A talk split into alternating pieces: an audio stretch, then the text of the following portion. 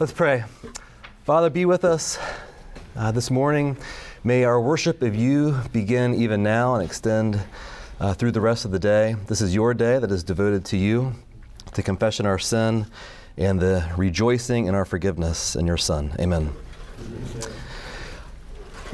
The first page of your outline has some good quotes. Some are sort of deep, profound theological things. We're quoting from our new denomination's uh, confession of faith. So in your outline, and you see footnotes that have TFC. That stands for um, Trinity Fellowship Churches, and then it's the part of the confession. So the very first one is a good summary of what happens on Sunday morning.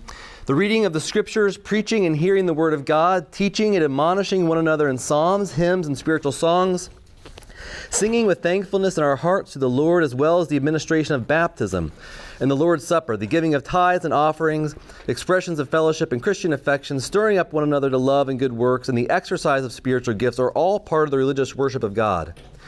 These are to be performed in obedience to Him with understanding, faith, reverence, and godly fear.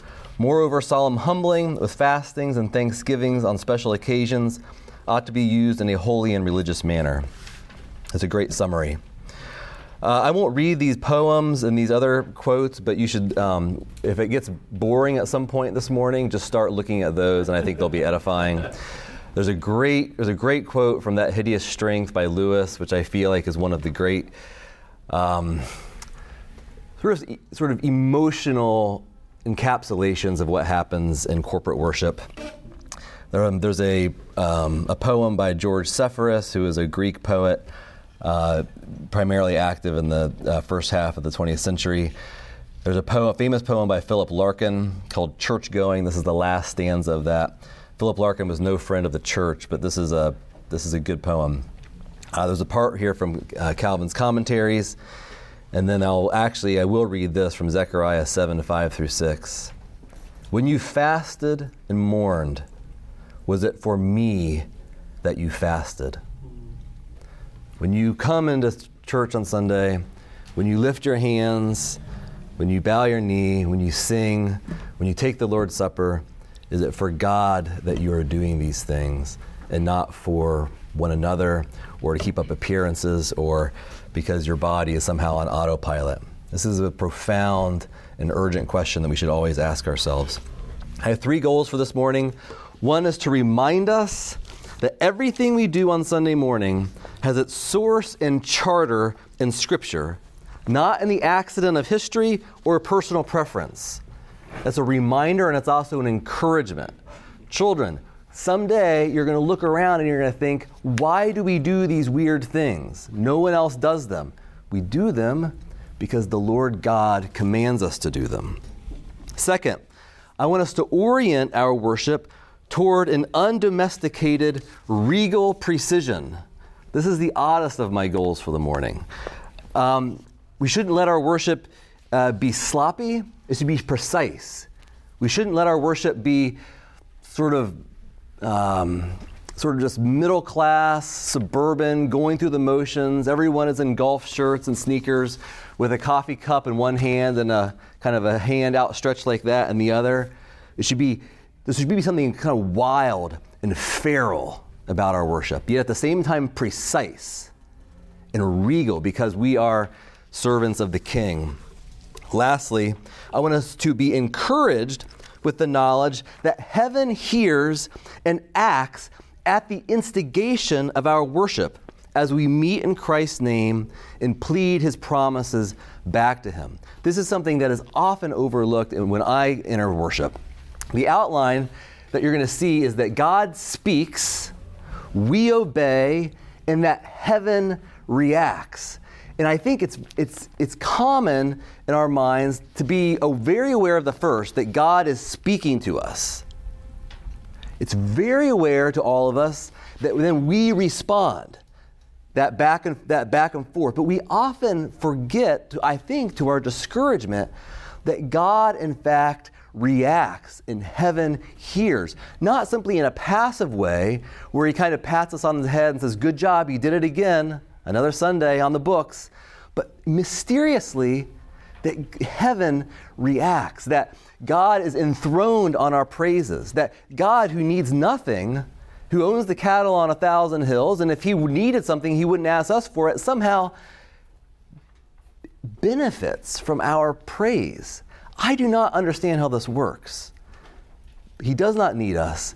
He does not need us to be glorified. He was perfectly glorious and perfect and complete in heaven before the creation of the earth. And yet, somehow, somehow, we make what was already at its limit even greater.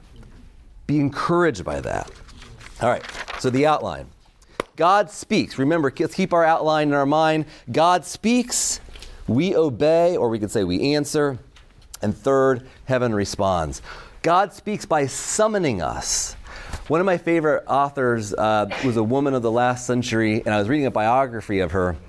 And she was sort of this, this, this, old woman near the end of her life, and she was counseling this younger writer. And this younger writer, she, she felt like he was starting to compromise on the kind of writing he was doing, that he was just trying to please his readers, kind of give the people what they wanted. And she told him, You do not write for any camp or audience or readership or critic. You write because you owe God an answer. And I, the moment I read that, I thought, well, I worship because I owe God an answer. But guess what? If you worship because you owe God an answer, that means that God asked you a question. If there's an answer that we are required to, that means that God has demanded something of us. So, first of all, when you woke up this morning, it was not any morning, this was Sunday morning. And you should hear God summoning us to his holy place. Not to get weird about where locations are and things like this. God is omnipresent, but he is especially here when his people gather. So he summons us to worship. Um, the footnotes are helpful maybe on more on your own, or if you get bored, you can kind of glance down on there, and you can. And the, the, ones that are in bold are New Testament ones. Some of us might feel a little uncomfortable about late, you know, ladening so much of our worship theology and things that sort of had to do with the temple or the Old Testament. I would love to talk to you about why I think that's actually okay in many respects. But if you are a little nervous about that, then just look at the ones in bold, and those are ones from the New Testament. All right. So He summons us, God summons us by his very creation. This is what Paul is talking about when he was at the Areopagus, and he says he, he's the, the, the, the pagans are desiring to worship because you don't even know what you're desiring to worship, but you feel this need, this burden to worship something. In the Philip Larkin poem on your front page, it says, Since someone will always be forever, will, will forever be surprising a hunger in himself to be more serious. People have a longing for the divine. So that is something that is in all of us. Come, all right? But beware. Some people come for only that reason. So beware of those who are simply seeking sort of to fill that God shaped hole. Scripture has called you here this morning. We don't need to belabor that point, but the Word of God tells us to come and worship. Discipleship has told you to come and worship. In Matthew 28, in the Great Commission, God said, Make disciples of all the nations and teach them, in Romans 1, it says, teaching them the obedience of the gospel. So, if your parents knocked on your door this morning and said, Get up, it's time for church, that's not a strange thing. That's not a mundane thing. That was, in fact, Matthew 28 happening, where your parents are discipling you because all authority in heaven and earth has been given to Christ, and He has given it to your parents to bang on your door at 7:30 on Sunday mornings. What's more, even if you are an adult, or, or uh, imagine sort of the hypocrite throughout, you know, sort of Christian culture. Guess what? He, that person who comes to church just out of the motions because he knows it's the right thing to do or because he feels pressure by society or culture, don't look down on that too much. We spend a lot of time um, being worried about hypocrites, and we should be. But we should also consider that hypocrisy is the virtue, Hypocrisy is the tribute that vice pays to virtue. All right? So it's only in a Christian society where you can have hypocrites. Okay? So be aware that, again, people coming to church because of a Christianized society is, in fact, that gospel seed working forward. Then, lastly, the best one of all, the Holy Spirit has drawn you. Uh, one of the, so I will look um, at one of my footnotes there. I believe it's, uh, let's look at Second Chronicles 30 12. Second Chronicles 30 12 says, The hand of God was also on Judah to give them one heart to do what the king and the princes commanded by the word of the Lord. And preceding this was Hezekiah gives this great sort of summoning pronouncement to all the land to come and worship. And guess what? Did, did creation call them to worship? Yes. Did scripture, did the word of Hezekiah call them to worship? Yes. Did discipleship, maybe some peer pressure, cause them to worship? Yes. But then the hand of God was on Judah to give them one heart to come. So that's the best one of all. So if you if the Holy Spirit has drawn you, again, Revelation, the Spirit and the bride say, Come. Who is the bride? The bride is the church. The church has said, Come this morning and worship. The Spirit and the bride has said, Come. So here we are. The summoning. All right, number two, God speaks by instructing us to worship. He instructs us by explicit command and by scriptural example and by nature and good and necessary consequence. By explicit command, this is an obvious one. So we've got some. Um, actually, so first of all, on there's a footnote six for instructs how to worship. There's a great uh, section here uh, from our confession, which draws a lot on the language of the Westminster um, about we do not, but the acceptable way of worshiping the true God is instituted by Him alone and is so limited by his own revealed will that he may not worship according to the imagination and devices of men or the suggestions of Satan under any visible representations or in any other way not prescribed by His Holy Scripture. So, the technical theological term for that is the regulative principle. It simply means we worship the way God tells us to and in no other way. All right? Um, but, uh, so that, so, so by explicit command, that would be where perhaps like in 1 Corinthians 11 through 14, the Apostle Paul tells us this is how you should worship. And so we do that. Hebrews uh, 10 25, do not. Um, do not forget the gathering of the saints. I forget the exact language. It's basically the, the come to church command, all right? But then there's also a lot of instances in which just the example of Scripture. So that's again where we're looking at Acts, where there's a lot of history there and just what the disciples and the apostles and the, were, were all doing. Now, it's also where uh, the Old Testament is particularly useful in Chronicles and Ezra and Nehemiah. Now, if you're, if you're young, the way Samuel and First Kings and, and the Chronicles are all kind of situated, you all feel like it's a lot of the same things, just the kings doing stuff. Sometimes stories repeat themselves. Here's a tip. First and Second Chronicles and Ezra and Nehemiah, and we're in Ezra and Nehemiah right now, are the great, great worship books of the Bible. They're just chock full of like, not just, it's not just about sacrificial systems and purity rites and how many bulls you have to kill on a given day. It's full of just the, the physical activity of what involves in worship. And that has very much been continued on throughout church history is grabbing onto those things. I mean, when a king, uh, when a king gets crowned, what does everyone say? Long live the king. Do you think they made that up in the Middle Ages? No. It's from Solomon's coronation. It's in your Bibles. And they said, well, here we are. We're a Christian nation. You know, it's, it's you know, 1133 AD. Uh, what should we all say after we crown the king? Oh, no, let's look in the Bibles and say what they said when they crowned a king. All right, so that's why we do it.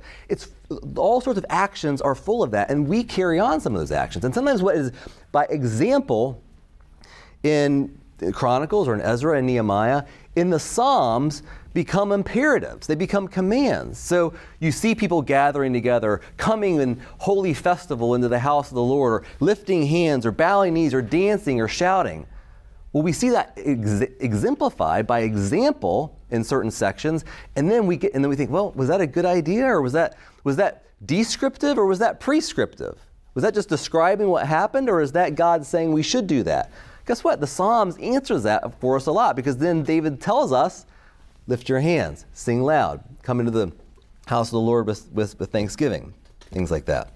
All right, third, we're also instructed how to worship simply by nature. And then there's, there's another term that gets used uh, in a lot of the confessions, including our own, which talks about good and necessary consequences. So, good and necessary consequence is just we have to figure out a time of the morning to meet. 10 o'clock seems like a good idea. But let's not forget that nature also instructs us how to worship. A lot of uh, there, are, there are commands to Timothy and to Titus about conducting yourself with dignity. Um, you know, to, to women about you know braiding hair or things like that, and we don't have to get really specific about what that means in our time. But it means you don't come in the church, or frankly, conduct yourself any time in life dressing like the world dressed, um, drawing a lot of attention to yourself, or being immodest in some way. Um, uh, 1 Corinthians talks about the way in which men and women worship on Sunday morning is dictated. First of all, there's two parts of that. One, men and women should worship differently, or at least pray and prophesy in different manners, but also that nature itself instructs them on how we do that. So I'll leave it up to your own consciences and your elders how that might play out. But do business with those kinds of scriptures and think like, what is nature and my own kind of conscience suggesting I do here? All right. So, uh, so then he, so he, God speaks to us by summoning, he speaks to us by instructing, and then he commissions. So the commissioning section is, you can think about Isaiah here. Um, so Isaiah 6, this is after the, uh, the dramatic and wonderful uh, part where um, the, um, the, the live coal is placed on his lips. And, he's, and, he's, and I heard a voice of the Lord, saying, Whom shall I send, and who will go for us? Then I said, Here I am, send me. And he said, Go to the people and say this. Also in the Gospel of Matthew, there's, a, there's, a, there's this strange repeated refrain of Jesus commissioning the disciples to do certain things.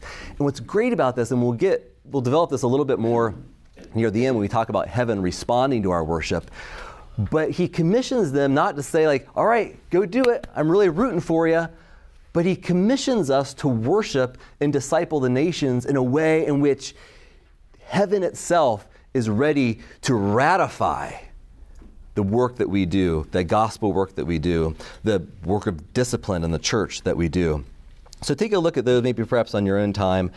Uh, those commissioning passages in, in, in, Matthew. We have Matthew 10 5, Matthew 16 19. That would be, um, that would be the uh, great con- great confession. Is that what you call that? Peter's great confession. On this, on you, I'll build. You call you rock, and on this rock, I'll build my church.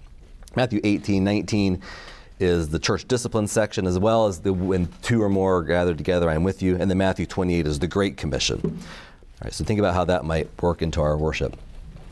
Um, and then also, we are given the gifts of the Spirit. Uh, that's another way in God speaks to us. All right, second, we obey or to use the, the term, we answer, we answer God, his summoning.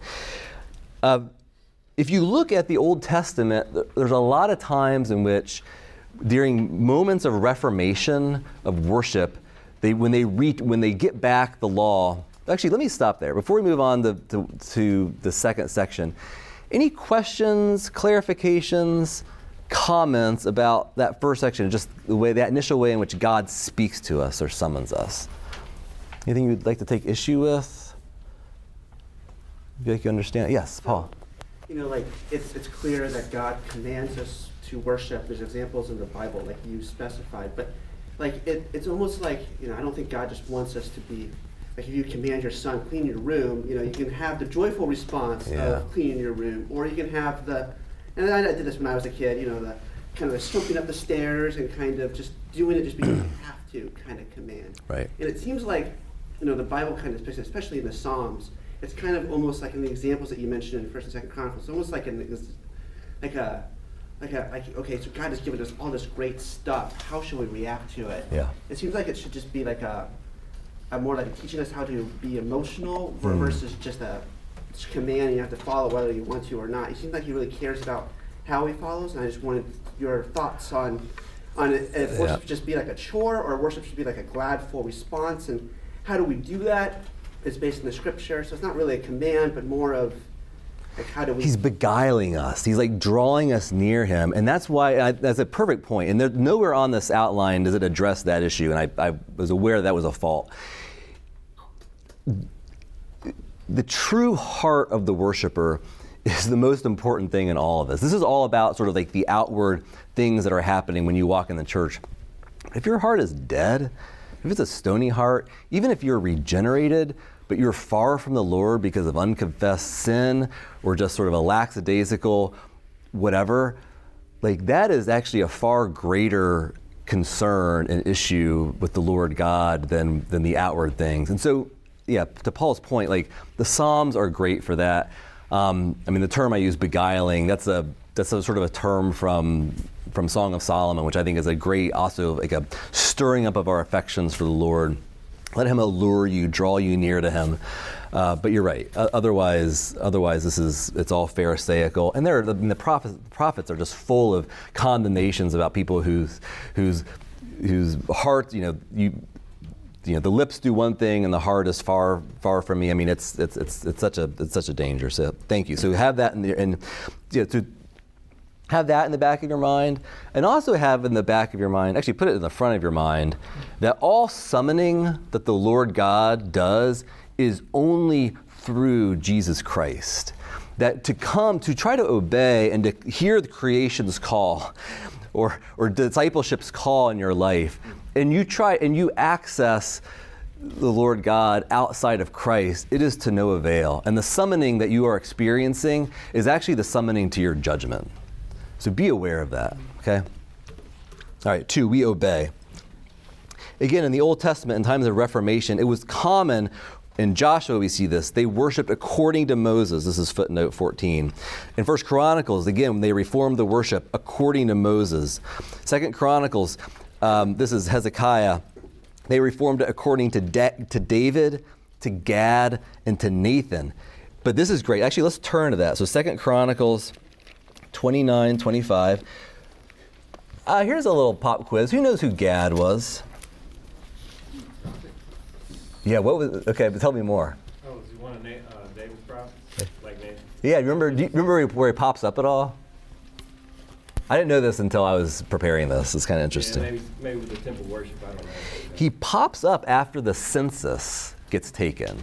And he's basically the one who runs interference about like choose your choose your punishment. And then he says, go and build the altar here to stop the pestilence from coming. He it's only in that one episode, but then also he gets referenced here in 2925 uh, speaking of Hezekiah, and he stationed the Levites in the house of the Lord with cymbals, harps, and lyres, according to the commandment of David and of Gad, the king's seer, and of Nathan the prophet. For the commandment was from the Lord through his prophet. So this is a perfect encapsulation of the obedience. They worshiped according to the word that they had, they had the Pentateuch, but also recognizing that it was in fact from God that they were doing those things. Um, Ezra 6, refers to Moses. Ezra 3 refers to David. 1 Corinthians 14 34 is giving instructions on how to worship, and it says, as the law says. It's actually unclear what part of the law Paul's referring to there, but he says we are worshiping according to the law. That would be another reason why occasionally it's appropriate for New Testament Christians to look back to the law and see how might that be carried forward into New Testament worship. All right. So we obey how? By gathering in his name. That's the first one. All right, so we, t- we can, that's why we have the Sabbath or the Lord's Day. We can celebrate high holy days. The, um, our confession actually says uh, solemn humbling with fastings and thanksgivings on special occasions. So that could be you know times you know, Christmas, Easter, Good Friday. Times of, of church-wide confession and repentance of sin would be appropriate. Um, times of great rejoicing would be appropriate. Uh, but then also just regular worship. One of the challenges of reading the Old Testament for how to worship is that the time, the pictures that we get come in moments of really dramatic events. They're like generational, epochal things. And you think, that is great. We should always worship the way it was when the Ark of the Covenant is put into the, the tent of meeting. It's like, and a fire comes down from heaven. That's a tall order, all right? And we can get some of that flavor even in, regrettably, probably even some of the ways I, you know, call us to worship sometimes on Sunday mornings or some of our songs. So, like, um, praise the, uh, sing like never before, oh my soul. That's a great song, 10,000 Reasons. You could be singing that, like, sing like never before. Like, I don't know, you know, you know, uh, fall of 2003 was great. That was I was really nailing it there. And like I don't know, a couple weeks ago was great. I'm going to sing like never before. Every time we sing that song has to be the best time your soul has ever worshiped the Lord. All right? It doesn't work that way. Here's one way you could actually probably think about that song. You have changed. You're singing not like the Lord has done new things in your life. You have new reasons to be thankful. So praise the Lord. How, how does the line actually go? I'm looking at you, John. Bless the Lord. Bless the Lord of my soul. Sing like never before. Well, you're singing like never before, not in terms of degree. You're singing like never before because His mercies have been new every morning, and He has had new things that you have new things to give Him thanks for. So that's a little maybe it's, it's all you cynical types out there. Um, when we get to that line, don't put your hands in your pockets. You know, think about um, think about just all the new ways He's been faithful. Um, footnote 17 uh, tells us there that so in, in 1 Chronicles 16, 6, this is, uh, this is actually that time when David puts the Ark of the Covenant in the tent of meeting. And he sets up all the, all the, the, the, the, the temple system for regular worship, for what what was required day by day. And so it's a great reminder, even in probably one of the great high water marks of Old Testament worship, that David has a, he doesn't say, all right, let's, let's go home and then we're going to do this all again next week. Say, no, we're going to go home and now we're just going to get into the normal flow and duty of, of, of, of worship. All right, so we worship by gathering.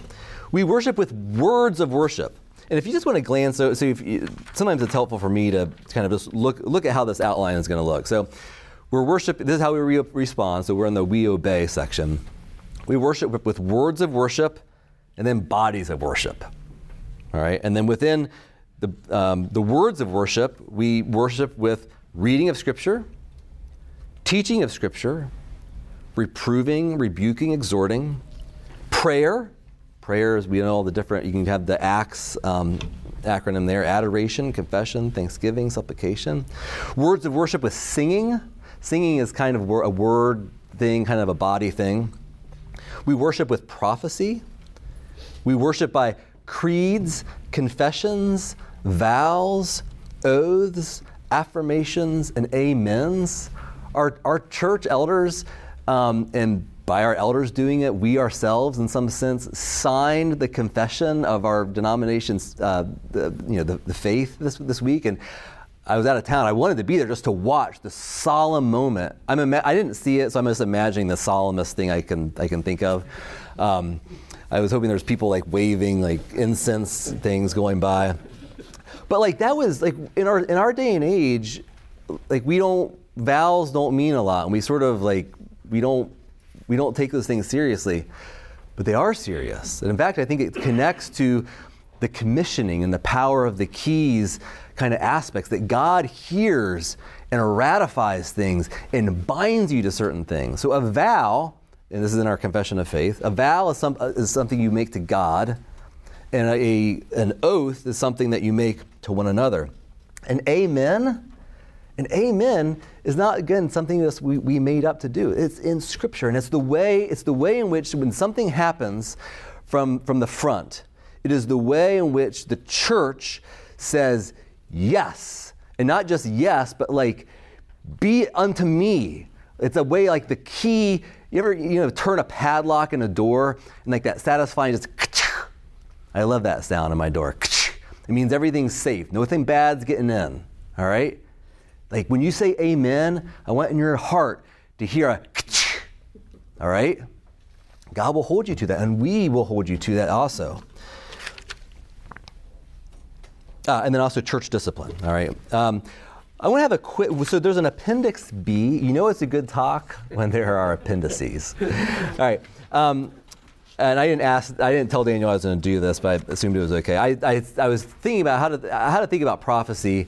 Um, and so I asked, I think one of the dangers of, of um, maybe even just, I, would, I won't even say evangelical, but I'll just say our church. Our church is we have a prophecy mic.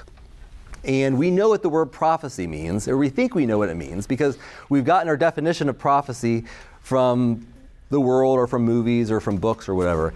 But I want us to really expand what that term means. And I think that's going to do two helpful things. First of all, just as you're reading your Old Testament, just be aware of how the word prophet is used. Does anyone know the first prophet name in the Bible? Abraham? Abraham. Tell me all the prophecies that Abraham made. Nope, didn't do it. Who called him a, who called him a prophet? Uh, was it Stephen? I can't remember. Pharaoh. Fair. Because he says, You're a prophet. I'm not going to touch your wife. This man's a prophet. Well, that means prophet means something different than just foretelling. And of course, that pattern is repeated a lot. Moses is called a prophet. What were Moses' prophets? Prophecies. Well, I don't, maybe, maybe they're there. Jesus is, a, is the is a prophet. Now, Jesus actually did have prophecies. So expand your view. So Daniel, I, I, emailed Daniel like, hey, are there any good like working definitions for people like us? And so he sent me this kind of email back. It's you, you as you're reading it, you're thinking, oh, Daniel was probably typing this on his phone. Um, there's some incomplete sentences and things like that. But the the He was kind of busy, Philip. he was busy. I was busy. Um, so he has some good quotes here.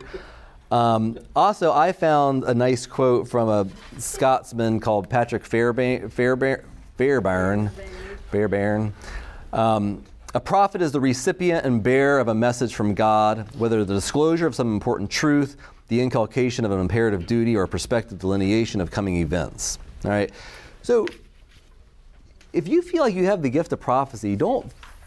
I want you to feel this happy, holy weight. Um, there's uh, in the in the uh, hideous strength quote at the, your, your front page, it talks about under the immense weight of their obedience, their wills stood up straight and untiring like caryatids. You know what a caryatid is? In, uh, in ancient architecture, there was pillars. You know what a pillar or a column is. A caryatid is a column or pillar that is in the shape of a statue or a man. So you've seen those, okay? So a woman or a man, and but they're pillars, but they're stat- beautiful statues. So he's talking about. Read it again with that in mind. Under the immense weight of their obedience, so God's holy commands were ordinarily, it's like it's like this. You can't do it like, like with the filling of the Holy Spirit and His good grace on you, under that immense weight, you're like a statue holding up this entire temple. And I want you to think, if you feel like you have the gift of prophecy, I want you to feel both that immense weight and also the incredible strength that is yours in the Lord Jesus Christ to stand up under that, okay? And not feel like you have to have some amazing you know, go to the front of the church or like call someone out or encourage someone specifically, but just know like in your relationships, let's look at that Fairbairn quote again. The disclosure of some important truth. When someone shares scripture with you, they think, the Lord just had this on my heart, and I, I feel like it speaks to your situation, and and you read it to them, that feels like a mundane act, and maybe it is. Maybe someone's just sharing what they had in their quiet time that day. But like if you have that spiritual unction that you feel like you have this gift, don't don't just treat it like I'm going to tell you what I had in my quiet time. Treat it like just like the sharp sword that it really is. It's not a butter knife in your hand. It is a sharp sword, and, be, and wield that um, confidently and reverently. Um, all right, bodies of worship. So I've divided. Uh, any questions, actually, or comments about uh, how we obey with words in the in the in the meeting? All right. Uh, with bodies of worship. So I've divided this into postures of reverence, postures of joy, postures of humility, postures of intercession and petition, postures of position, sacraments, and then miscellaneous.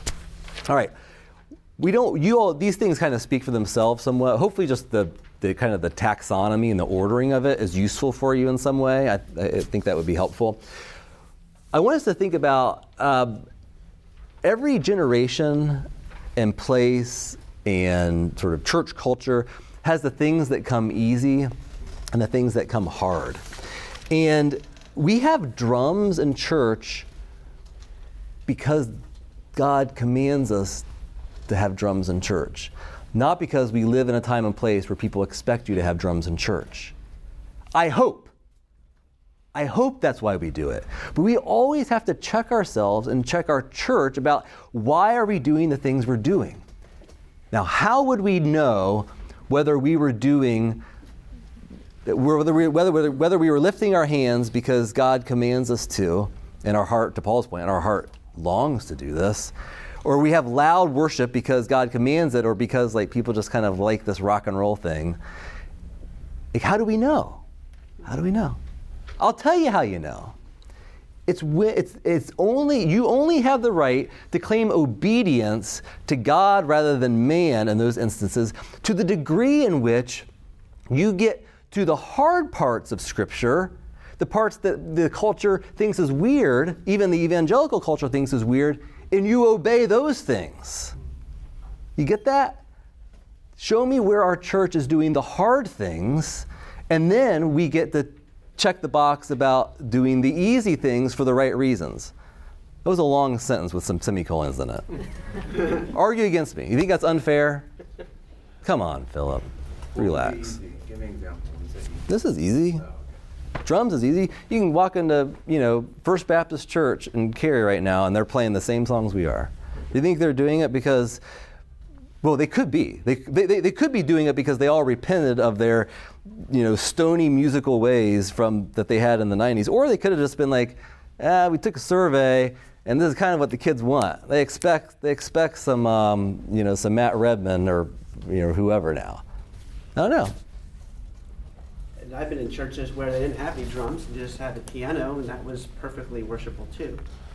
You know, just as singing with instruments. So the, the drums are nice, but they're not necessarily required. Even here. I disagree, Paul. You have an organ, you know, like the organ or whatever, but. Cymbals are commanded. and he stationed the Levites in the house of the Lord with cymbals, harps, and lyres. A guitar is, is, covers the harps and lyre stuff, all right? all right. Um, about smoke? Well, I think that's a hard one um, because, first of all, they're doing it for terrible, ridiculous reasons. But there are there is incense in the Bible, and whether we would consider that sort of a ceremonial thing that was done away with, but talks the New Testament talks about like the you know, the incense, the, the, the bowl of incense sort of before the throne of God. I think that's a perfect example of where the example of the Old Testament in the commands, or I won't say the Old Testament, there's the, the examples of the of Bible for how we worship, and the commands are often overlapping. Sometimes there's a command for something and no example of it. Actually, head coverings would fit in that category, I think. So that's kind of a strange one. And then we have examples like incense or um, oh uh, Solomon is uh, when he when he gives his great uh, prayer, uh, he's standing on sort of a, a, bronze pedestal or podium. So you could read that, be like, great. Now that's why we have a stage, is because Solomon did that. But there's no there's no really command to do something like that. So I, I think that's where you have to do the hard work of um, of doing what you think the Lord is commanding you, but also pushing against again like who's sometimes like if you're if you're sometimes like look around and see who else is doing what you're doing, and you should get nervous if they all you know if their jeans are too tight. Um, and also by nature and good and necessary consequence. So, what does nature? What is good and necessary consequence in our culture mean for using smoke and this that all the different kind of uh, attributes it has also i would leave our church if we did that all right um, that reserved for the levites like the incense i mean we, we could say that well, our the, prayers are like incense, but we we don't want to say, all right, we're going to make this exact thing that they made. They were told you've got to do, do it just this way, and only these guys, and in this place. I mean, it was very strict and serious about how they offered the incense. That's right. I wouldn't just assume that we just pick and borrow whatever we want from the Levitical law. I agree. I think it's, it's very easy to it's very easy to cherry pick the things that you think are going to be cool or you know scratch the right itch or something like that. And yeah, and know and just know who you are. Know know who your your people are. If you're if if you're an evangelical uh, small evangelical congregation, you know in uh, like the northern Cossacks in Russia, and it's like everyone came out of the Eastern Orthodox Church. Like maybe like having incense at some level would be entirely appropriate because like no one's ever gone to church without incense before, but but not here, not now. All right. Um, so postures of humility, kneeling, bowing, weeping. We've had some weeping in church recently. Um, let's figure out like how do, you, how do we do that in the right way? Postures of intercession and petition, the fasting. Uh, I think church-wide fasts are great. We do those occasionally. Sometimes we have home group-wide fasts. Um, I'm kind of taking on the honor system who's actually doing that. Uh, um, laying out of hands, anointing with oil. Uh, postures of position, that's kind of a, a, a, strange one, but I mean, let's not take for granted the prominence of leaders in, in the worship services. You know, David going up with the, um, you know, Psalm 42, uh, you know, he thought back on leading the procession of the, of the people uh, into the house of the Lord. We, should, we live in a very egalitarian age. People don't like leaders, leaders don't like leading. We, the church should not be like that. We we, we don't put people on pedestals. We don't, you know, all, all, all those, a thousand caveats that we have about that. But really, we actually, we, we, you know, having leaders lead us into worship is an important thing. I already mentioned the kind of the men and women distinguished um, part we don't have to get into. There's some footnotes there for your own edification. Sacraments, um, our confession of faith has some great stuff on that miscellaneous, um, you know, head coverings, tithes and offerings, decorum. You know, I mentioned that already. Here's a one I want to talk about real quick: announcements, fellowship, and house to house. When does worship start? When that first glorious G chord gets gets strung. When you wake up. When you wake up. When you walk into you know, church, maybe. Is there a parenthetical? What about the break? It's the break from what? From worship. So we all, all right, all right, stop pause, pause it. To get some coffee, get the kids to church, uh, or you know, children, or the announcements. How strange is it sometimes? Like, you ever have this strange experience when you're like in worship, like you're on your knees, like the tears are flowing, a small puddle is like falling on the floor, and then it's like, all right, good to see you, everybody. That was, wasn't worship great today? Don't forget, we got youth group tonight. The pizza's going to be there. Now, our church doesn't do that exactly, but it can be the juxtaposition can be can be odd, right? Um, and there's ways, we, you know, as worship leaders, we could do a better job of, of that. Here's some encouragement. It's all worship. I want us to think about that, that time, particularly the break, as a time for the one another's of, of, of worship. The, the fellowshipping, the kind of the house to house component, and the announcements that are being given are basically the instructions about how to love one another. There are instructions about how to go from house to house. That is worship. Here's another example.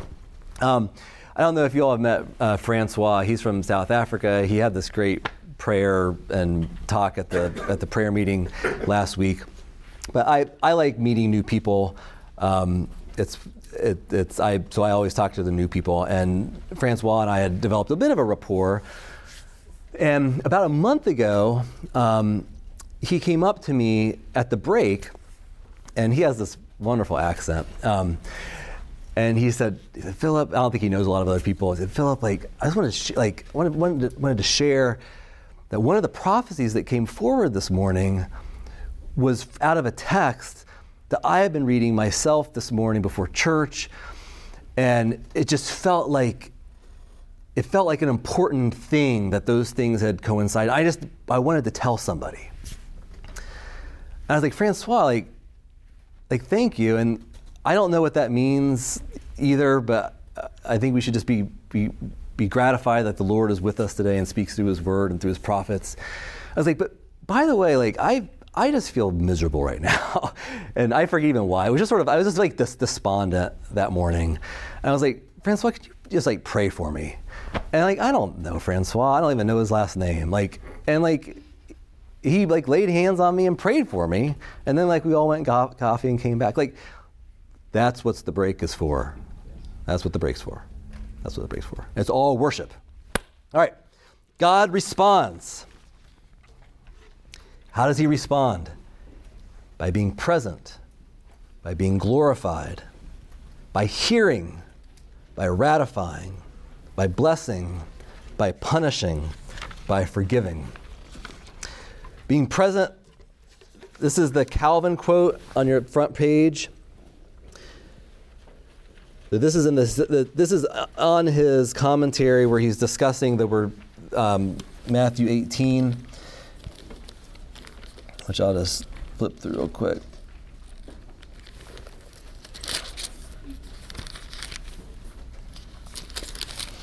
So Matthew 18 is the if your brother sins against you section, excommunication, church discipline.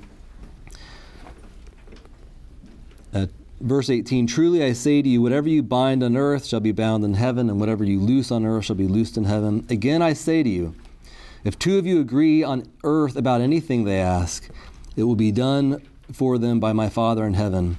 For where two or three are gathered in my name, there I am among them.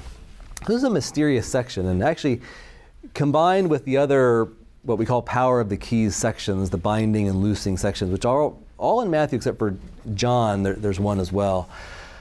Um, they're strange. I think, particularly, the, the Catholic Church did a lot of business on these passages. These were sort of like, these were, you know, how we have, you know, like on our coffee mugs, like, as for me and my house, we will serve the Lord, cute little, you know, phrases like all the coffee mugs and like uh, the Catholic Church was like power of the keys, like whatever I bind on earth will be bound in heaven. Like that was on their mugs, okay? And so when the Protestants came along, they didn't like that because the Catholics we keep saying, I bind you and God binds you. I loose you, God looses you. And so they didn't like it. And they did a lot of business on untangling this knot. We've inherited that suspicion as, as Protestant reformers, or Reformed Protestants. We should also be Protestant reformers. Um, and we've married to that kind of a Western scientific, materialistic like suspicion of sort of weird things. And to that we've married, again, this is a, this is a polygamous marriage at this point, just sort of our own lack of faith that's a messy knot that's not as bad as the Catholic knot, but it's not good. Let's untangle that knot and read the scriptures and believe the scriptures because the scriptures are true. And so this is what Calvin says kind of about this issue. Those who are assembled together, laying aside everything that hinders them from approaching Christ, shall sincerely raise their desires to him, shall yield obedience to his word, and all themselves to be governed by the Spirit where this simplicity prevails, there is no reason to fear that Christ will not make it manifest that it was not in vain for the assembly to meet in his name. Disregarding the bastard and abortive counsels which out of their own head have woven a web, let Christ alone, with the doctrine of his gospel, be always exalted among us. Never miss a chance to say bastard in church, is my opinion. All right. Um, and so he's just talking about there, just again, he's trying a little, a little knife in, in, into, into, the Catholics. I just love that simplicity, um, where simplicity prevails, that Christ will make it manifest. He will make it manifest. It was not in vain for the assembly to meet. How will God manifest himself this morning that it was not in vain that we have met today? He will. He will. Be on the lookout. Be on the lookout for his presence being with us. Uh, he, pres- he responds by being glorified. Again, I alluded to this earlier. This is mysterious. The passive sense should strike us as mysterious and wondrous, but we are not unused to holding strange things in tension. He hears. Who's ever been in a church where they've said, where there's a litany and where the, uh, where the leader will say something and then the congregation will say, Lord, hear our prayers? And they do that lots of times. Yeah, we've, we've been in those churches. Where do you think they got that? They got that from Solomon's great prayer in Second Chronicles 7:12. So again, this is after the temple is being built. Um, and actually, the, the prayer of dedication is in, is in chapter 6, and it's long. And he goes through all these different things. Like, if this happens, if pestilence comes, and this, and this, and this, Lord, and your people pray to this house, Lord, hear our prayers. And he goes through all these different categories. If there's famine in the land, when heaven is shut up and there is no rain, if a man sins against his neighbor, if people of Israel are defeated before the enemy. Likewise, when a foreigner who is not your people, if you, if you go out to battle against our enemies and we're defeated, then and then we and then again, if we pray, then hear from heaven their prayer and their plea and maintain their cause. And then if we sin against you, this is the last petition, we sin against you, there's no one who does not sin. You are angry with them and give them to an enemy so that they are carried away captive to a land far and near. It goes on and on and on. Then hear from heaven your dwelling place their prayer and their pleas, and maintain their cause, and forgive your people who have sinned against you. Now, O my God, let your eyes be open and your ears attentive to the prayer of this place. That was Solomon's prayer. How do we know what God's answer was? Well, God's answer to that prayer is in chapter 7 of that same book, verse 12. Then the Lord appeared to Solomon in the night and said to him, I have heard your prayer and have chosen this place for myself as a house of sacrifice. When I shut up the heavens so that there is no rain, or command the locusts, and my people are called by my name, and humble themselves, and pray and seek my face, and turn from their wicked ways, then I will hear from heaven and will forgive their sin and heal their lands. Now my eyes will be open and my ears attentive to the prayer that is made in this place. That's going to happen today. In half an hour, God is going to hear, or his ears are going to be attentive to us, and his eyes will be open toward us. Thanks be to God. By ratifying, this is the power of the keys. Now, again, you're thinking, Philip's talking a lot about the power of the keys. It's because, it's because I'm interested in it, and I want you to be interested in it too. In the New Testament, the power of the keys happens in two primary contexts. And this is something that the, that the reformers were very eager to maintain. This, and, and as, as charismatics, we want to fight against. So Calvin was, was doing battle against the Catholics. As charismatics, we're not doing battle, but we're, we're being cautious from the other side, from our charismatic brothers and sisters who are out of their minds. Okay? um, the binding and loosing happens primarily in gospel preaching. Uh, so that would be uh, Matthew 16, 19, and then John 20, 23. And then also in the exercise of church discipline. Those would be the primary ways, sort of like the, the true um, sort of essential aspects in which I think those binding and loosing, uh, commissioning things happen. Um, but I do think we should we should hold that, and that should give us confidence in our gospel preaching, by the way, that there is, um, there is heaven is eager to ratify uh, the activity that happens in those, those conversations. God hears by blessing us, by punishing. Uh, so Uzzah was punished because he touched the Ark of the Covenant. that was done in an improper way. Um, Ananias and Sapphira were punished in the New Testament. This is not when dies. Think, whew, I'm glad that doesn't happen anymore. No, Ananias and Sapphira, a very similar situation in which they did not worship God in the appropriate way. And then Paul cautions those who take the Lord's Supper in an appropriate way that some of them have fallen asleep and even died. So God, and that's not that's not you know lake of fire punishment, but it is the very stern chastisement of our Lord that He is present in our church, not to give us what we ask for outside of His will, but he stands ready to discipline us as well. I feel like we've all experienced that discipline in church. And then he forgives. I say micro there because all who come to all who answer the summons of our Lord in faith in Jesus Christ have been forgiven. Uh, Solomon, in his great prayer of, of uh, sort of consecrating the temple, he, I love he stands in front of the altar to give that prayer. And I think that's a great picture for us. We, when we pray, we stand in front of the altar.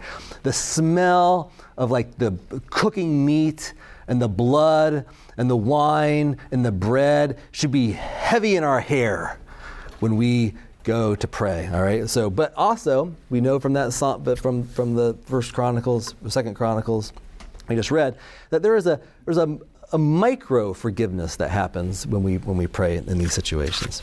All right. That's that's it. That's what I got for us. There's an Appendix A, which has a lot of the kind of the great worship sections in your Bible. That if you're interested in where a lot of this stuff comes from, it comes from from from, from this. The emphasis changes So in the Mosaic worship, a lot of the emphasis is on sacrifices, which is, has a lot of that is less applicable to us after Christ. But the Davidic worship is just full of joy and music.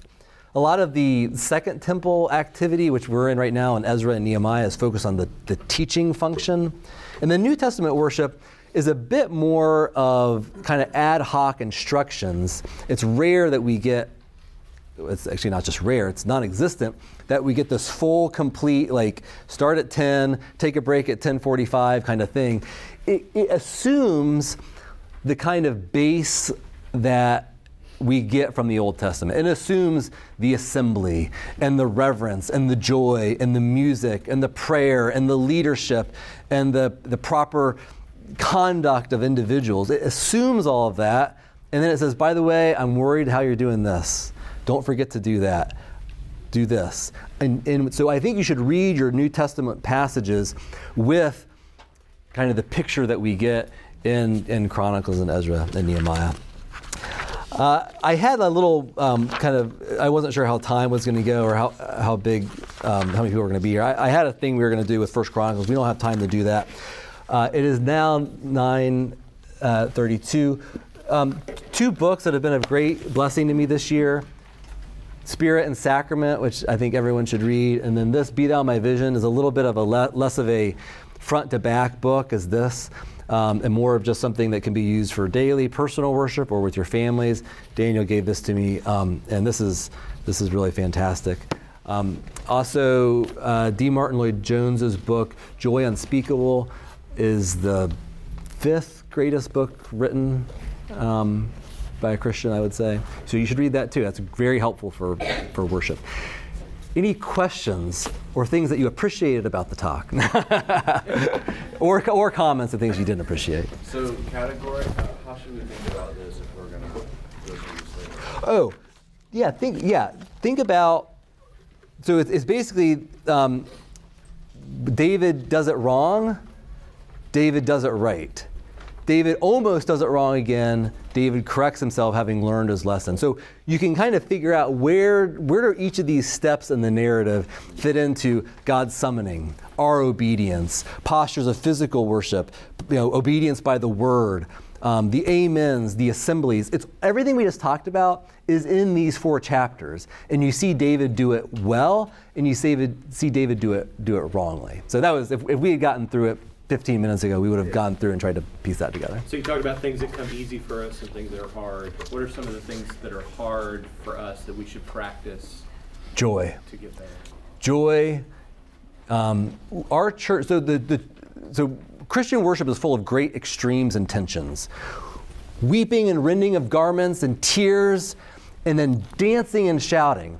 And instead of holding each of those in tension and doing both of them at the appropriate time and in season with all dignity and respect and decorum, instead we split the difference and we say, we're just going to do mid tempo songs with a bridge and an octave jump.